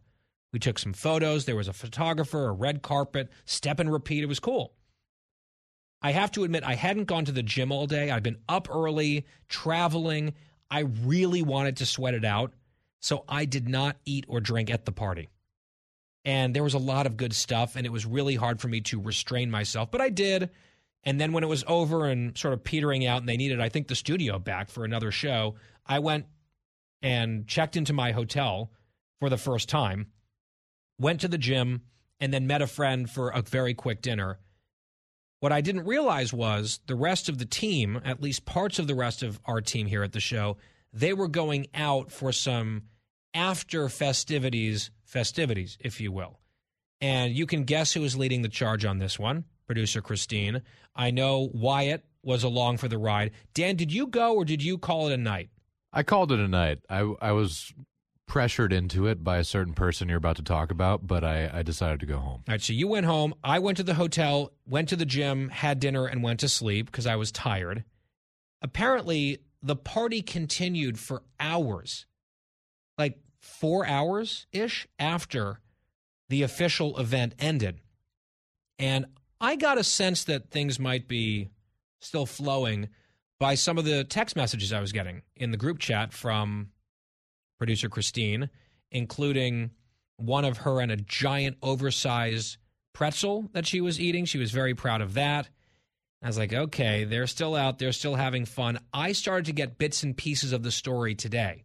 Apparently, there was a crew out for quite a long time. Now, Christine is angry that we're talking about this. She said she won't participate in the conversation. She is boycotting today's home stretch because she doesn't want to talk about what she did last night, which is fair. She might not remember because apparently she didn't remember several things that happened. Wyatt, you were part of this after party for a while. What happened? Um, guy, we just we just went out for a few drinks. It was just uh, a normal happy hour. We it, it wasn't an intervention like I did promise last week. We were going to have the intervention about the vacuums, but Yeah, this was just tomorrow. yeah. this was just a, a good old just have a drink with, Some with your colleagues. Yep. Yeah. And there were other people from this floor and this department all out. Uh, did you have an alcoholic beverage or two, Wyatt? I may have had one or two. Yes. hmm You're 22, right? Yes. Okay. And Christine is apparently wanting to get in on this, but no, she's boycotting. She's saying that Wyatt had two whole drinks. Wyatt, you also said that Christine tried a new alcoholic beverage this time because you had convinced her recently to try margaritas because she thought she hated them. Turns out she really doesn't. What did you swindle her into trying this time? Yeah, it's actually kind of amazing. Every time I come to New York, I get you to try a new new alcoholic beverage. But we what, what an influence! It's like it's going the other way. You're getting her, although she's not hard to persuade. You're like, here's some booze. She's like, okay, glug. Yeah, I got her to try a, which is one of my favorite drinks, is a uh, a dirty uh, martini. Okay. So and and she, you, Christine, you you enjoyed it. She was it, enjoyed vodka or was it gin? It was vodka. Yeah, yes. that would have been my guess. So then you decided to peel off around what time? I left around ten because I wanted to get the one of the last trains back to New Jersey. So I didn't I didn't stay too too late. Uh huh. Now, was she calling it quits yet, or did she keep going? All I know is that Christine was still there when I left. That's all I know. Mm, well, you know more than that because there were apparently phone calls. What happened with these phone calls? I, I don't know. I, I don't know what what I'm allowed to say, what I'm not allowed to say. Oh, you're allowed to tell the truth. That's what we do on this show. You got phone calls from Christine around what time? Maybe like midnight, a little Mhm. earlier than that. She was probably. checking in on you, she said. Wanted to make sure you were okay. I mean, it is a long train ride back from the city to, to where I'm at in Jersey, so I, I could see it that way. A, a second phone call, was that necessary? At midnight? Making sure everyone's okay. Yeah, just like very, very responsible. The only thing that's interesting about these very responsible motherly phone calls from producer Christine to YY is when this came up at our meeting today, Christine did not remember that these phone calls happened. So, yeah. The other thing is, uh, she's boycotting, so she can't respond to any of this. But today, what did you say here on the rundown? A burnt cookie is what she's calling herself. A burnt cookie. It seems like maybe the way that you normally put yourself together today might have been a, rough morning. Is just the sense that I'm getting from from all of this. You were also very upset. Christine was very upset. I posted on my Instagram, my personal Instagram. You can follow us on social here at the show at Guy Benson Show, Twitter and Instagram. I always mention that. I'll plug my own Instagram and Twitter. It's the same handle at Guy P Benson. And Wyatt took a photo of me giving some of the remarks last night, so I posted that. Then you can swipe over see another one of the four of us. We're hanging out. We all look very happy. I think it's a great photo. Christine thinks it's a terrible photo. I don't. I think it's a good photo of her. She thinks she looks, quote, wasted, which I disagree. And also, even if that's true, can one really differentiate between Christine wasted or not? I mean, who's to say? Many people are saying, I think it's a very good photo. She was objecting to this photo, apparently, but I think it was perfectly fine. And I think things kind of just went downhill from there over the course of the evening. And eventually, Christina, did you, am I allowed to ask questions of you or is your boycott over? It's over Ah. because it was a terrible, terrible picture No, of me. no. So don't go look at that picture and think that's what, you know, Cookie's all about. People should go to at Guy P. Benson on Instagram and look for themselves at, I think, a very good photo of the whole team. You got Dan on the right, then Wyatt with his impish little smirk standing right next to me. then yours truly, towering over Wyatt and Christine. And Dan was sort of like almost sorority squatting, so he looks shorter than he is. And then and then producer Christine looking extremely happy and not yet overserved. That Not came yet. later. That came later. I think it's a good photo. You said this is a terrible photo. This is the worst photo of me, and I very helpfully disproved that quickly, didn't I? Yeah, yeah. Put another photo in there and said this is actually a really bad photo of you. Yeah, well, not for the world to see, just for the team to see. Oh, thank you. I texted it to our team, being like, "See, this is much worse." Am I, am I wrong? It, it was a bad picture, and our of- boss one- even agreed. Yeah, Maria. We showed it to Maria today, and she's like, "Oh yeah, that is a much worse picture." And she she was confused why you were upset about the photo at Guy P Benson on Instagram. You can see of our little our little uh, radio family here.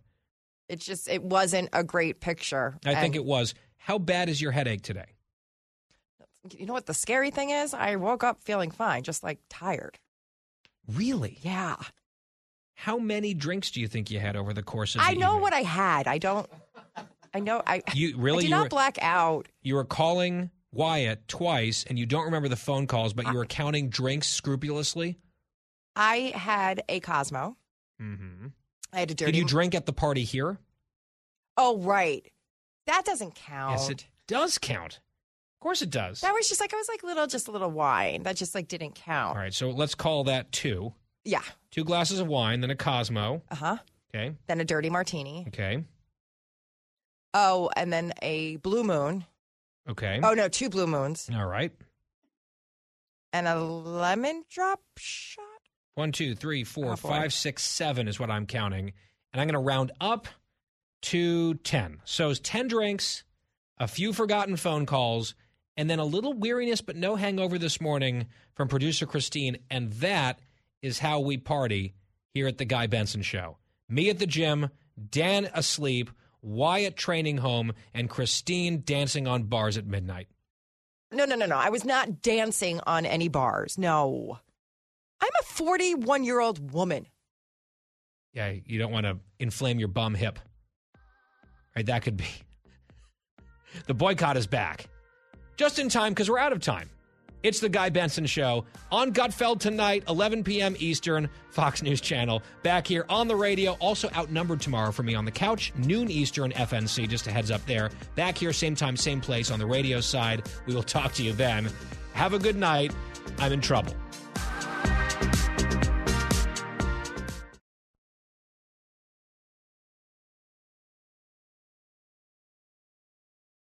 From the Fox News Podcasts Network.